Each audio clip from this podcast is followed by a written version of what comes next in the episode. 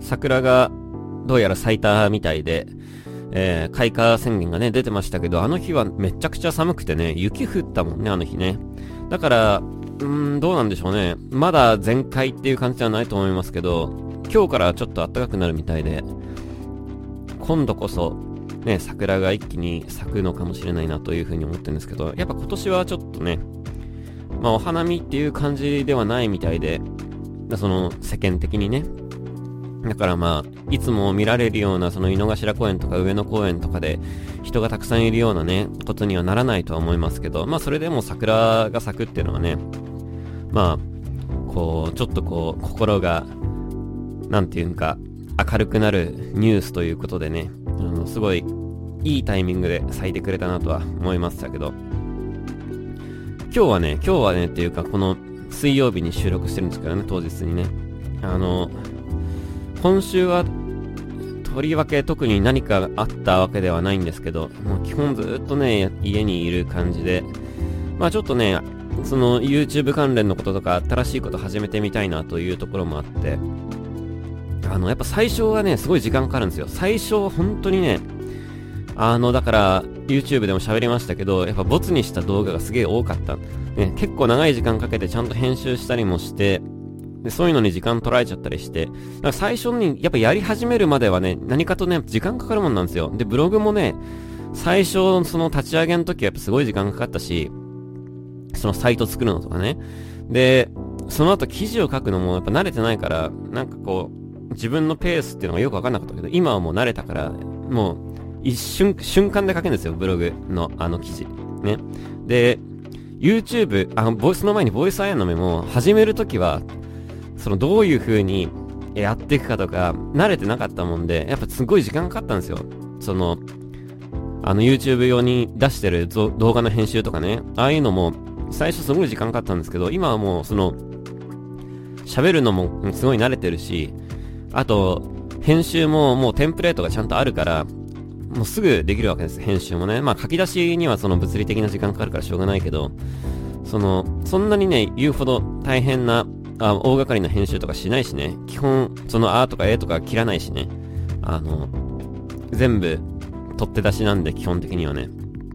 だからそんなに大変じゃないんですけど、やっぱやり始めって何かとこう時間かかるもんで、Vlog もね、あの、やり始めは、そのどういう風にやってこうかなとかで、そういうのでね、ちょっと時間かかったりしましたけど、結構ね、編集ももうサクサクサクサクとね、できる、まあそんな凝ったことやってないからね、あの、すぐできるんですよ。だからね、あの、コツさえつかめばね、あの、瞬間でできますね。Vlog なんかはもうほん、かなりハイスピードで作ることが、できるようになってきてますね。昨日も Vlog1 個作ったんですけど、結局まだアップしてなくて、そうだ、今日アップしようかな。今日アップしようかなっていうか、これ、の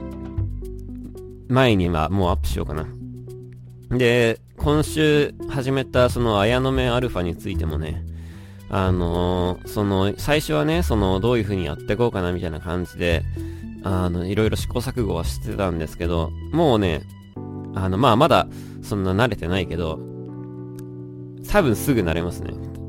あの、昨日二つ撮って、昨日二つ撮ったうちの一つはもう、アップしてあるんですけど、もう一つあって、でもなんかその撮ってすぐにアップするんじゃなくて、その関連したブログと合わせてね、出していきたいんで、だから、基本的に綾野目アルファは、その、ブログとセットで出していこうかなと思ってます。だからね、7時、朝の7時か夜の7時のどっちかにアップされる感じになりますね、きっとね。ちゃんとブログには、あの、タイトルに綾野目アルファって書くようにしようかなという風にして、今のところその200万字達成間近と、この、この前のその金の延べ棒の話は、えー、アイアンドメアルファってちゃんとタイトルに書いてあるんでね。それが書いてあるやつは動画付きだという風にね、え、思ってくれたらいいかなと思います。えー、このカメラの角度がそのどうでもいいんですけど、カメラの角度またちょっと微妙に変えてね、あの、一番安定するところをね、今探してるところです。これちょっと斜めってるけど、もしかして見にくいかもしんないですけど、ちょっと、あの、これいい感じにはまったんでね、あの、カメラの位置がね、ちょっとこんな感じでやってますけど。で、まあ、次の1週間もね、とりわけ別に何かどっか遠出するとかね、何かどっか遊び行くとかそういう予定はないんですけど、ちょっとね、海外からね、頼んでるものがあってね、それが届いたらね、いろいろなところに行ったり、いろいろな人に、と会ったりしたいなとは思ってるんですけどね、発送の、月曜日に発送するって言って、来ないんですよね。発送の連絡が来ないんですよね。まあ、海外だからね、あるあるですよね、これね。いやー困ったな、早く来ないかなっていうのね、すごい心待ちにしているところですね。ええー、そんなとこかな、今週はね。早く来ないかな。えー、すげえどうでもいいんですけど、あの、楽し、あの、当たるかなと思ってたキャンペーンに、あ当たるかなって確率的にはすごい低いんですけど、とあるキャンペーンに応募してて、えー、外れましたね。残念ながらね。えー、心待ちにしてたんですけどね、当選の連絡をね。うん、抽選って書いてありながらも、これ絶対抽選じゃなくて、人を見てるだろうなってちょっと思ってて。で、僕もその、自分の素性とかを明かした上で応募したんですけど、まあ連絡がないってことは外れましたね。残念。昨日一番ショックな出来事がそれでしたね。まあそんなどうでもいい話はいいとして、えー、コロナウイルスの話ばっかりしてますけど、そのね、楽しい、世間に楽しい話題を振りまきたいということで、その、あ、じゃあ Vlog にしますかね。えー、っと、えー、ちょっと待ってね。Vlog を始めて気づいたこと、角度を変える生き方と。これね、その、別にそのコロナウイルス騒動で、外に出れなくなったから Vlog をやろうと思ったわけじゃなくて、その Vlog っていう発信の仕方が今、世界的にすごい流行ってて、その便乗したっていうところもあるんですけど、あのね、まあ今までそんなに映像って撮ったことなくて、写真もまあそんな言うほど撮ったことなくて、まあそんなにだから、言ってしまえば興味のない分野だったわけなんですけど、その、まあ使ってるスマホもそんな超高性能ってわけじゃないしね。だけど、なんかいろんな人の Vlog とか見て、なんかね、こう日常って結構面白いんだなっていう。で、その顔も出してない Vlog やってる人結構多くて、その普通の会社員とかで普通にご飯作ってるとことかご飯食べてるとことか顔を映さずに晒してるだけのね、動画とかあるんですけど、別に、まあそれを見てどうこうっていうあれはないんですけど、何かこう、日常の思わぬとこじゃないですか、そういうのって。で、そういうのって、こう、関心がね、今までやっぱない、世の中的な関心がないものという風に思ってたけど、結構そう、妙な面白さっていうか、あの、妙なとこにこう気づけるというか、なんか、例えばそのコーヒー入れるシーンとかでも、その、こういう風に撮って、こういう風に加工すれば、こういう絵になるんだなっていうのを、そのいろんな人の Vlog を見て思ってね。あの、それで興味を持ったんですよ。だから、一つ、同じ動作でも、よくある動作でも、その角度を変えたり、見方を変えたりすると、すげえなんか、いい感じの絵になるんだなっていう。例えばその自動改札をピッてやるとことかさ。で、それって結局、そのカメラのさ、撮り方とかがさ、あ編集の仕方とかがおしゃれっていうだけの話なんですけど、まあそれはそれですごいかっこいいし、まあ僕もその、そういうのかっこいい絵が撮れたらいいなとはもちろんね思ってますけど、まあそうじゃなくて、その一つの事柄についても角度を変えると、あの、思わぬ部分が見えてくんだなっていう。なんか、たかがコーヒー入れてるだけとか、たかが自動改札を通ってるだけでも、なんか違ういつもね、やってるじゃないですか、そういうことって皆さんもね、僕もね。だけど、あの、こういう風に映るんだなっていうのをね、あの、それを見て思って、で、そこからやっぱね、自分自身も、そのいろんな角度で発信していきたいなという風に思ったわけですよ。で、それはだから、もちろんその、音楽的にもそうだし、自分のパーソナルな、こういうキャラ、キャラ的なところもね、含めてね、全部を、そのいろんな角度で発信していきたいなと思ってね。まあその、別にバンドの活動に不満があるとかそういう話じゃないんですけど、その、作ってる曲ももうちょっと出していきたいなと思って、その、綾野目リラクゼーションを始めて、あれももうちょっとね、あの、頻度を上げて出していきたいなと思ってるんですけど、この前ね、うん、あの、生レコーディングをしたんですよ。えー、あんまりこう、やるやるって言わないでやったもんで、その、なんだこれみたいな感じにだったとは思うんですけど、これから先もそういうあの、なんだこれみたいな感じでね、やっていきたいんですけど、東京レイニーデーっていうね、企画でやっていきたいなと思うんですよね。あの、50分ぐらい、まあ1時間弱ぐらいの、まああの時はピアノでやったけど、別にピアノじゃなくてもいいかなとは思ってて、まあ何の音にするかはちょっとわかんないですけど、シンセサイザー、まあシンセサイザーしか使えないんですけど、シンセサイザーを使った東京レイニーデーっていう、そのヒーリングミュージック、リラックスミュージック的な、イージーリスニング的なのをね、世界に発信していきたいなと思ってね、そんなのもやってます。まあ、それはね、あの、ゲリラ的にやるんで、特に告知はしないんですけど、あの、Facebook とかではたまにちょっと触れたりはするんで、まあ、興味のある人はね、そちらの方もぜひ見てくださいというところで、まあ、Vlog の話に戻りますけど、その、まあ自分の場合はさ、その、撮る機材がね、その大した機材じゃないんで、スマホとウェブカメラぐらいしかなくて、だからこう、その、後ろをぼかすとかさ、そういうおしゃれな映像は撮れないんですけど、なんかね、こう、普段のに、まあ、普段の日常を晒すってわけじゃないですけど、その、どうしても綾野目とか、ボイス綾野目が、割とこう、内容的にはね、別に硬い話をしたいつもりはないんだけど、まあ、こういうご時世的なところも含めて、ちょっとこう、硬くなりがちなんで、Vlog は、なんかそうじゃないところもいっぱい出していきたいなというふうに思ってます。本当は綾野目もそうじゃないところもいっぱい出したいんですけど、なかなかね、文章にするとね、硬くなっちゃうっていうね、喋る方がね、楽しいですね。楽しいですねっていう言い方もあれですけど、楽し、喋る方がやっぱパーソナルな部分って出せるなというふうに、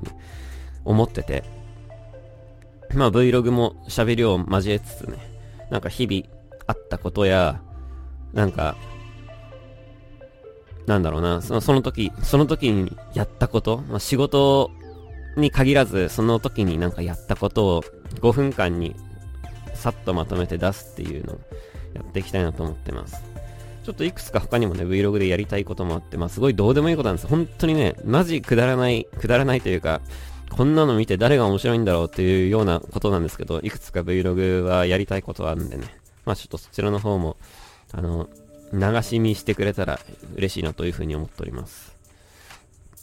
えー、次。えー、っと、そうね、えー、中古スマホ気にせず使えるアンケート結果。これね、ツイッターで、えー、アンケートをね、取らせていただいて、まあその中古スマホの、その、日本で中古スマホの市場が伸びないっていうのが、話があって、あ、そうなんだと思って、まあ、うーん、どうなんだろうとなと思ってね、その、その記事の中では、やっぱりその日本人のその清潔性とか、について書いてあったんですけど、でもその日本ってもともと中古文化だし、あの、江戸時代からね。で、ブックオフとかもあるしさ、まあそんなこともないんじゃないのかなとかちょっと思ってアンケートを取ってみたら、まあ結果的にはそんなこともあったというね話なんですけど、やっぱね、中古ってあれですよね。あのスマホぐらいはっていうような言い方してましたけど、やっぱスマホだからこそっていうとこもあったみたいで、皆さんの意見もね、とてもね、あの、参考になりました。その電子機器なんで、盗聴とか情報を抜かれるような仕掛けがないかとか、ね、そのスマホが犯罪に使われてたものだったらなんか生理的に嫌だとかね、確かにね、あの、そこ、そういう考え方もあるなっていうのをね、ちょっと思いましたけど。そうですね。まあ僕自身もぶっちゃけ中古スマホ使ってないし、えー、中古スマホを将来的に使う可能性があるかと言われるとね、ないですね。そうですね、パソコンも中古パソコンを使ってないしな、将来的に中古パソコンを買うかと言われるとね、買わないかもしんないしな。別にそれはなんかその生理的に嫌とかそういう話じゃなくて、やっぱ新しいもの欲しいっていうね、とこ気持ちもあってね。まあでもね、まあパソコンに関してはキーボードの配列があるんで、海外で売るのは難しいかもしんないけど、スマホに関しては、基本的には、まあ、若干のね、iPhone とかはさ、あの、フェリカがついてるとか、そういう日本仕様になってるとこあるけど、基本的には世界共通なんで、あの、まあ、海外を含めて、まあ、売れるという、リユースすることができるということで、まあ、やっぱりね、中古で売るということをある程度念頭に入れて考えてもいいのかなとは思ってますけど、そうですね。だからといって僕自身が今まで使ったスマホを中古で売ったことがあるかというとね、まあ中古で売るんじゃなくて、その下取りで一回出したことがあって、iPhone5 をね、下取りで出したんですよ。それだけですね。まあ下取り文化も、まあある意味中古みたいなもんですけど、うーん、そうね。だからああいう下取りで出したやつがきっと、中古スマホとかそういうのになって流れてるんだろうけど、どうなんですかね。うーん。まあ僕の場合は、そのスマホって取っといたら取っといたで何か使い道があるんですよ。そのカメラを使うとかさ。ね。まあ基本カメラですけど、そのサブスマホにするとかね、サブのサブにするとかね、なんかいろいろ、まああればあるだけタブレットもそうですけど、スマホもタブレットもパソコンもあればあるだけ活用できるんですよ。何かこう、方法を見つけてね。だからね、まあ動けばの話ですけど、なのでまあ、手元に取っとくのはそれはそれで個人的にはありだとは思ってるんですけど、まあ、これから先何台もね、増えていってもしょうがないし、まあ iPhone6 に関してはとにかく動作が結構重くてね、軽くていいんですけどね、この薄さとね、軽さは最高なんですけどね。これ、本当に今年どうしようかなっていう風に思っててね。いやー、新しい iPhone がここまでちっちゃいかどうかなんかわかんないしね。まあでも、中古スマホに関してはね、これ皆さんのアンケートのこともあって、なんかよりぐっとこう、なんか、いい、いい記事になったなというふうに思ってるんで、本当にご協力いただきありがとうございました。この綾野目アンケートもね、あの、またちょっといつかね、やりたいなと、いや、いつかというか結構頻繁にやっていこうかなと思って。やっぱりなんか、本当にそういう風に世の中そう思ってんのかなっていうのを感じた時にやろうかなと思ってます。えー、そうですね。ちょっとね、これ長くなっちゃいがちなんで、今日も2つにして、2つにしてというか、あの、最近のニュースはね、もうもう毎週毎週のことのようにね、後にも先にも、まあ、コロナウイルスの話なわけですけど、そうですね、この1週間でやっぱりこの状況がちょっと変わってきて、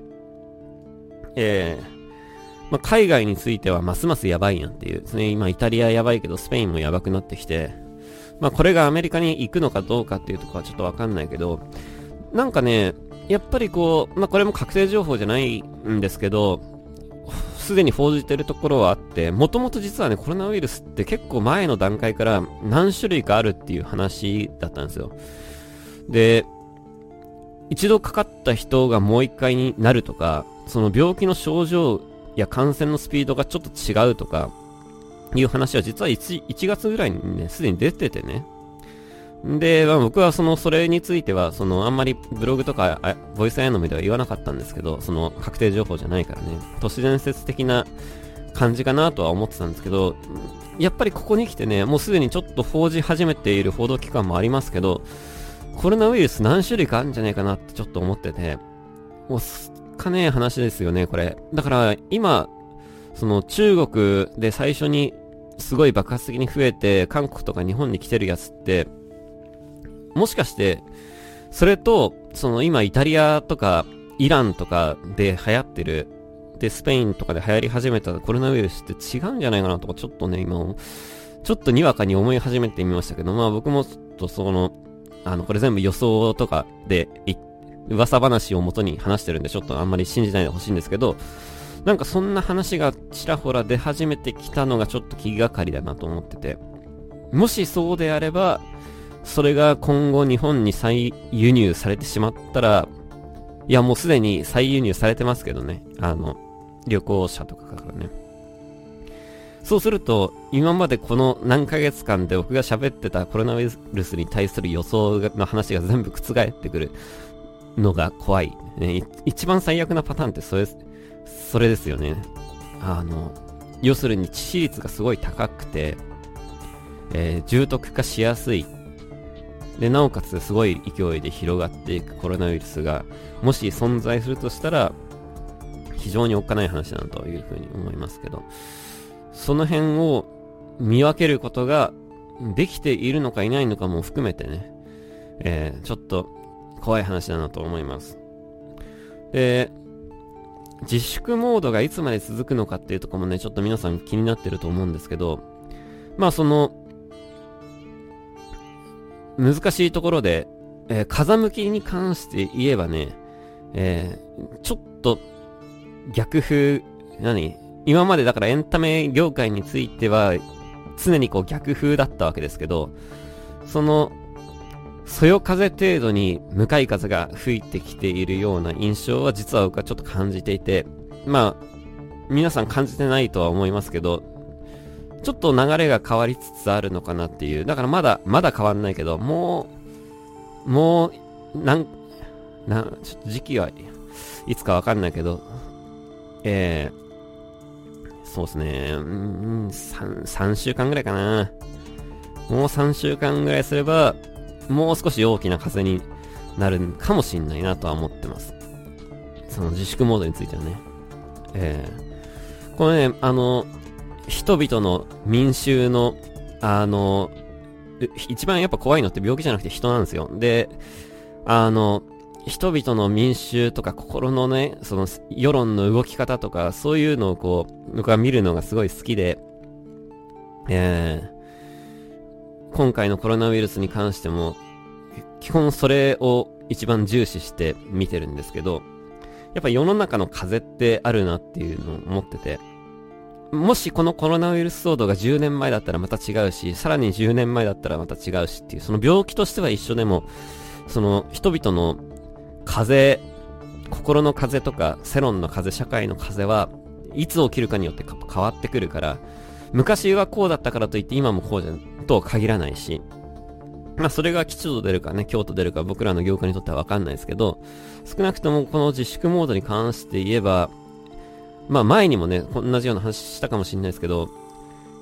このまんまずっとってことはなさそうだなっていう。今ちょっと違う風も吹き始めてきて、この風がどういう風に変わっていくかっていうのを今見定めているところですね。ねとはいえね、僕が今気がかりなのはそっちよりもやっぱりさっき話した、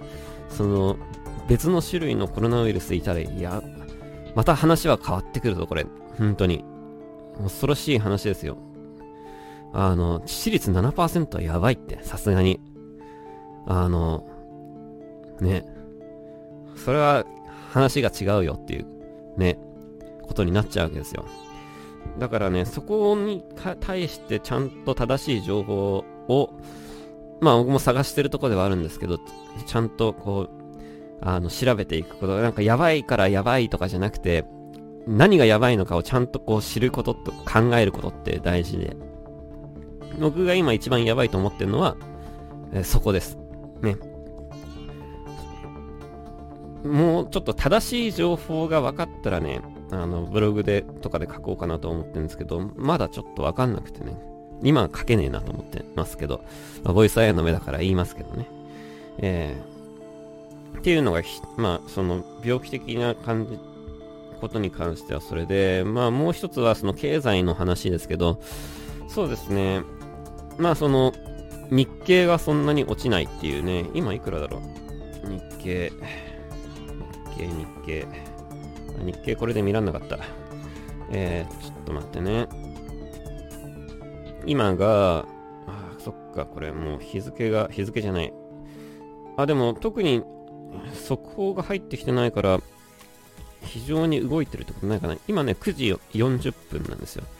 昨日 Yahoo ファイナンスが落ちてびっくりしたよね。いや、Yahoo ファイナンスってこういう緊急事態があるとたまにね、落ちるんですよね。えー、と、あ、上がってますね、日経ね。あ、ドルも107円の、すげえ、円安。やっぱこれなんですよね。不思議なもんでね、昨日も、まあそのダウに関してはもう、ジェットコースターですけど、日本に関しては株は安定して、円も安定して。まあこれなんかね、卵が先か鶏が先かの話で、結局円安になってるから株が安定してんのか、株が安定してるから円安なのか。まあおそらく僕はこれに関しては円安だから株が安定してるんだと思うんですけど、で、円安になった原因は、その有事のドル買いなのか、うーん、日本が、日本もやばいんじゃないのっていう風になっているのか、まあその辺に関してはちょっとわかんないですけど、少なくとも、事実としては今円安になっているということと、日本の株は安定しているということなんです。これに関しては、まあ、若干、まあ意外なところでもあったんですけど、これだけね、ダウが大荒れしてる中で、えー、ちゃんといいペースを保ててるっていうのは、この状況で保てるのであれば、あのー、リーマン級ではないですね。で、リーマン級ってさ、その、いくら落ちたかとかでなんか判断しがちで、その、この前もそのダウが3000近く下がって、その、史上最悪の下がりだとかいうのがやっぱどうしてもフューチャーされるじゃないですか。で、それをやっぱ見ると、ものすごい今、景気に、が悪くなるとかね、いう風なイメージを持つ方多いと思うんですけど、実はそうじゃなくて、リーマン級って何がやばかったって、あの、結構すごい長い時間かけて落ちてったんですよ、あれ。で、やっぱね、後から倒産していくんですよね、どんどんどんどん。で、ますますこう、何？悪くなっていくっていう。で、今すぐ倒産しないんですよ、本当に。今すぐ倒産してるとこもあるけど、コロナでね。あの、本当にやばいのは、これが長期化して、で、じわじわじわじわ落ちてって、落ちてったせいで倒産してまた落ちるっていうのが一番、こう、嫌なパターンで。ここで踏みとどまることができれば、えー、倒産する会社は、えー、まあ、最小限に抑えられるということで、リーマン級ではないかなと僕はまあ思いますけど、まあ本当にここで踏みとどまれるのかどうかが日本にとっては勝負かなというところでね。まあ、その、追加の金融緩和が効いたのかもしれないし、うーん、少なくとも、まあ、東京オリンピックに関しても、おそらくもう、完全、まあ、昔は、やや織り込み済みっていう言い方しましたけど、僕はもう今完全に織り込んでいると思いますね。経済に関して。だから今のタイミングで東京オリンピックの延期を発表しても、そんなにね、落ちないと思う。正直なところ。あの、これに関してはね、あの、うま、うまかったですね。コントロールするのが。その、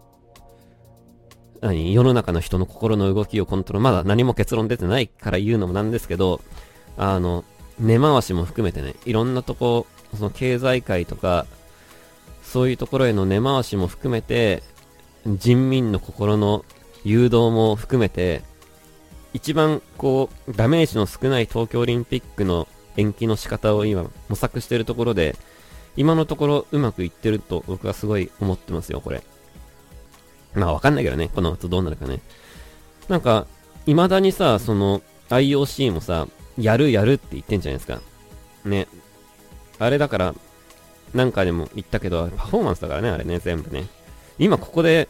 いや、ちょっとやばいかもしれないです、みたいなことを言ったら、大変なことになっちゃうからね。表向きは常にやるって言ってるけど、その真意を読み取ってねっていう意味だからね、あれ。あの、中止はしないとか、あの、予定通りやるように動くとか、安倍さんも言ってるけど、あれ全部パフォーマンスだからね、あれ。あの、森さんもあの人、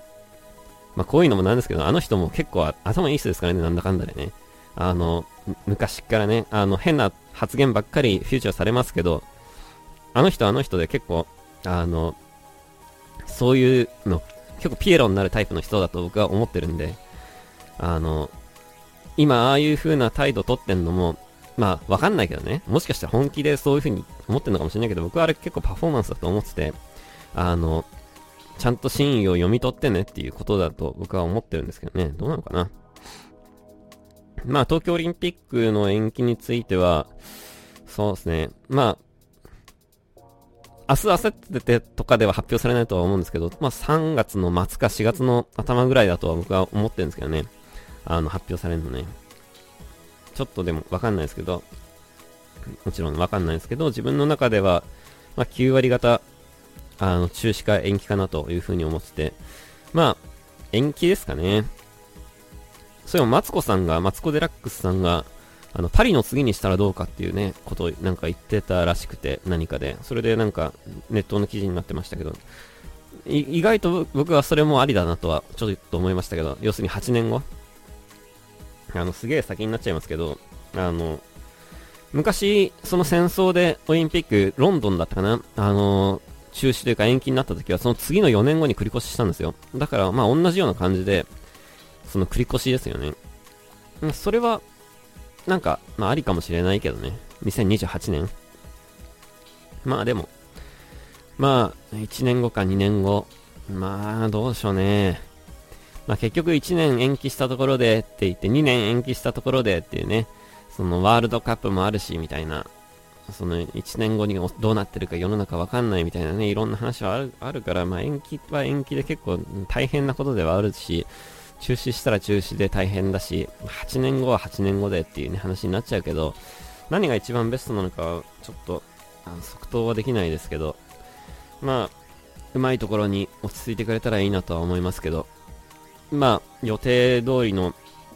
開催は厳しいかなとは正直思ってます。やっぱ海外がね、あの、思った以上にやばいのが心配だなというふうに思ってます。ですね。で、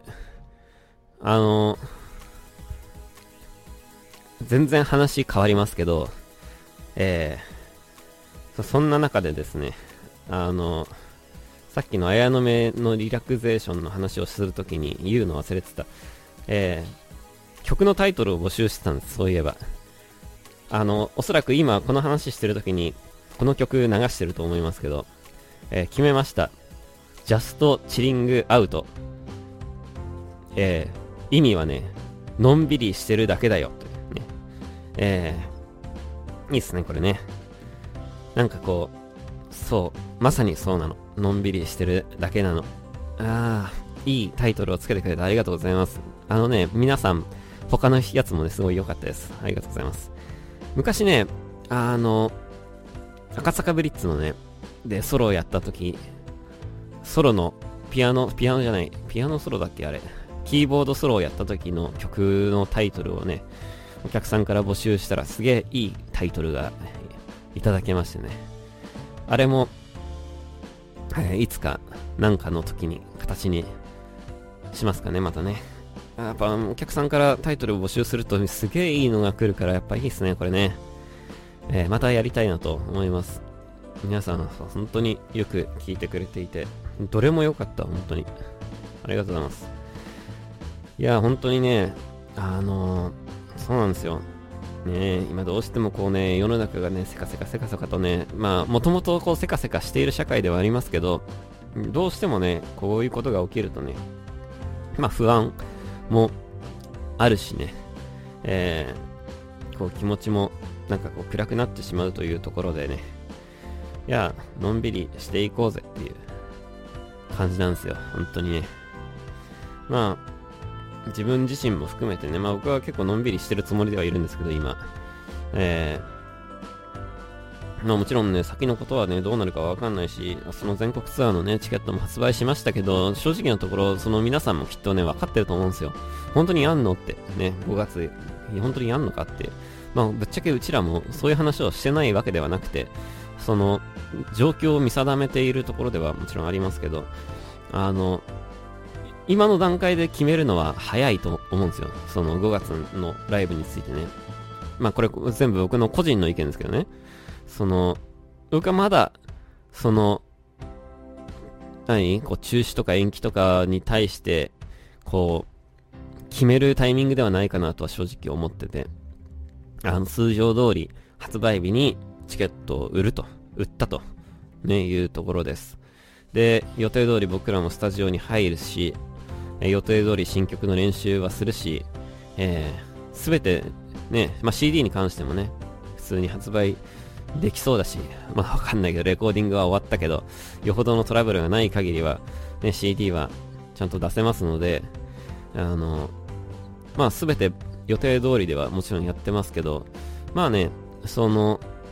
今後のね、状況次第では、春になって一気にね、コロナウイルスの感染者がぐっとこう少なくなっていくかもしれないし、あの、そしたらね、予定通りできるわけで。まあ東京オリンピックに関しては無理だと思うけど、その、別に、何、海外系のあれじゃないから、ね、で大丈夫だというふうに、僕は正直思ってますけどね、4月で春になって落ち着くのであればね。中国なんかはもうすでに、こう、感染者の、新規感染者の数がすごい少なくなっているし、北海道も、ね、あんだけ非常事態宣言出して大変な感じでしたけど、北海道も落ち着いたというような感じの報道もありましたし、あの、状況としてはね、まあ、全国全体で言えば感染者の数はまあ増えてることにはまあなっているとはいえ、兆しには見え始めているかなとは正直思ってるんですけど、あの、まあ、その海外の件もちょっと含めて、そこがどっちかっていうとま心配ではあるんですけどね。えー、まあ、その辺が春になってみないとやっぱわからないとこもあるから、今の段階でちょっとこう、結論は出せないかなとは正直思ってますけど、まあ、状況を、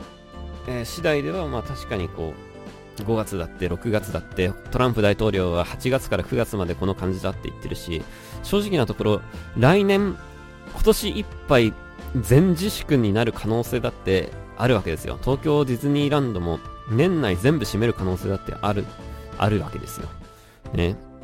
で、そうなってくると、ね、さすがにも、もしかしたらそのライライブハウスも、ね、緊急事態宣言とか出ちゃったもんならさ、どうにもなんないじゃないですか。だから、そういうことももちろんあり得る話だし、なんか、正直なところわかんないわけですね、これね。で、みんなわかんないわけですよ。俺だからお客さんもたちもわかんないし、やる側の僕らもわかんないわけですよね。で、ぶっちゃけその専門家だってどうなるかわかんないし、ね、政治家の人たちだってわかんないしっていうところで、結局今はわかんない中でこう模索していくしかない日々なのかなというところで、えー、わかんないなりに、いやいや予定通りにできるような準備をちゃんとやっていくっていうことが、えー、大事なのかなというふうには思ってます。だからこう、なんか突然やるっていうことになって、もう、その何、何も準備しなかったみたいなことにはね、なんか絶対なんないように、えー、やるつもりで準備して、まあその状況を判断するということがね、大事かなというふうに思います。えー、まあでもやっぱお客さんがこう不安にならないようにね、な対応の仕方はしていきたいなと思うんですけど、えー、引き続き、うがいと手洗いをして、ね、やっていくしかないのかなというふうにはね、思いますけどね。うーん。まあ、なんともね、言えないとこですね。コロナに関してはね。まあ、ただ、何度も何度も今日ね、言ってる通り、その、欧米のコロナウイルスがちょっと気になるんですよね。欧米のっていうかヨーロッパのね。コロナウイルスが、な、なんであんなにすごいんだろうって思ってね。大丈夫かねあれね。うーん。大丈夫かないやー、ちょっとそこがね、一番心配ですね。なんとかね、えー、このまんま収まってくれるとはいいんですけど、春、春、あったかくなってね、収まってくれるといいんですけど、まあちょっと、怖いニュースも続きますけど、えー、しっかりと生きていきたいなというふうに思います。今週はね、えー、今週も特にね、なんてこともない、どっかに行くとかいうこともないわけなんですけど、なんか、どっか行きたいんですけどね、本当はね。うーん、どっか行こうかな。あの、さっきも最初の方に言った、その、海外から頼んでるものが来たら、まあ、暖かくなるし、どっか行けるなとは思ってるんですけど、来ないからね、発送連絡が来ないんだよね。もう一回問い合わせてみようかな。困ったもんだな。早く来ないかな。っていうような、えー、日々ですね。えー、今日は、えー、今日も特に何、どっか行くわけじゃないんで、えー、まあ、ブログを書きつつ、動画を撮りつつ、まあ音楽の仕事もね、正直言うと今ちょっと落ち着いたんですよ。だからね、なんかこう、あの、いろいろこう抱えてるものは今ちょうどこうフラットになりかけているところで、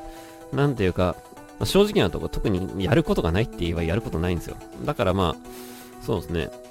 あの、とはいえなんか何にもしないのもなんなんで、なんか、あの、なんか作ったりしようかなというふうには思ってます。えー、そんなとこですかね。えー、のんびり、のんびり行きましょう、皆さんもね。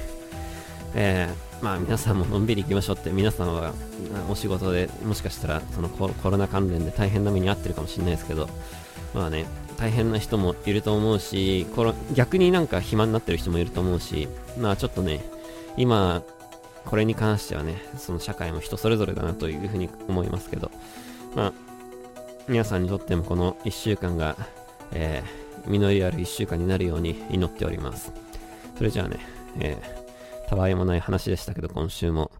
えー、来週もぜひまた聞いてください。バイバイ。